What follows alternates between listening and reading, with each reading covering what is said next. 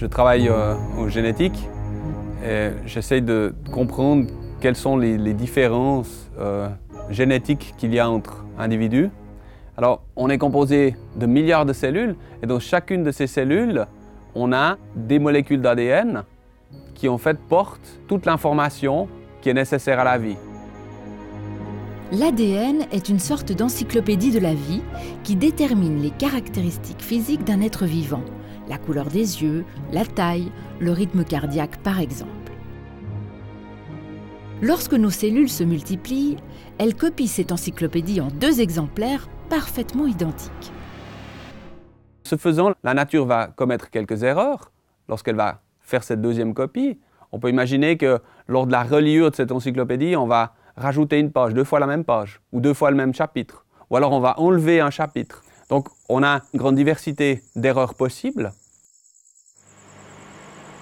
Quelquefois, ces erreurs de copie produisent des effets négatifs. L'absence d'un chapitre sur les mécanismes de défense contre les maladies peut nous rendre par exemple moins résistants aux virus.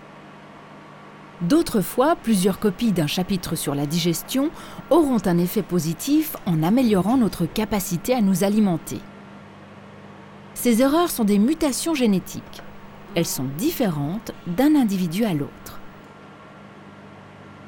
Moi, dans mon laboratoire, on essaie de comprendre en fait comment ces mutations, comment ces changements peuvent jouer un rôle dans la prédisposition ou la protection de maladies, de maladies qui ont une part génétique par exemple le diabète ou l'obésité.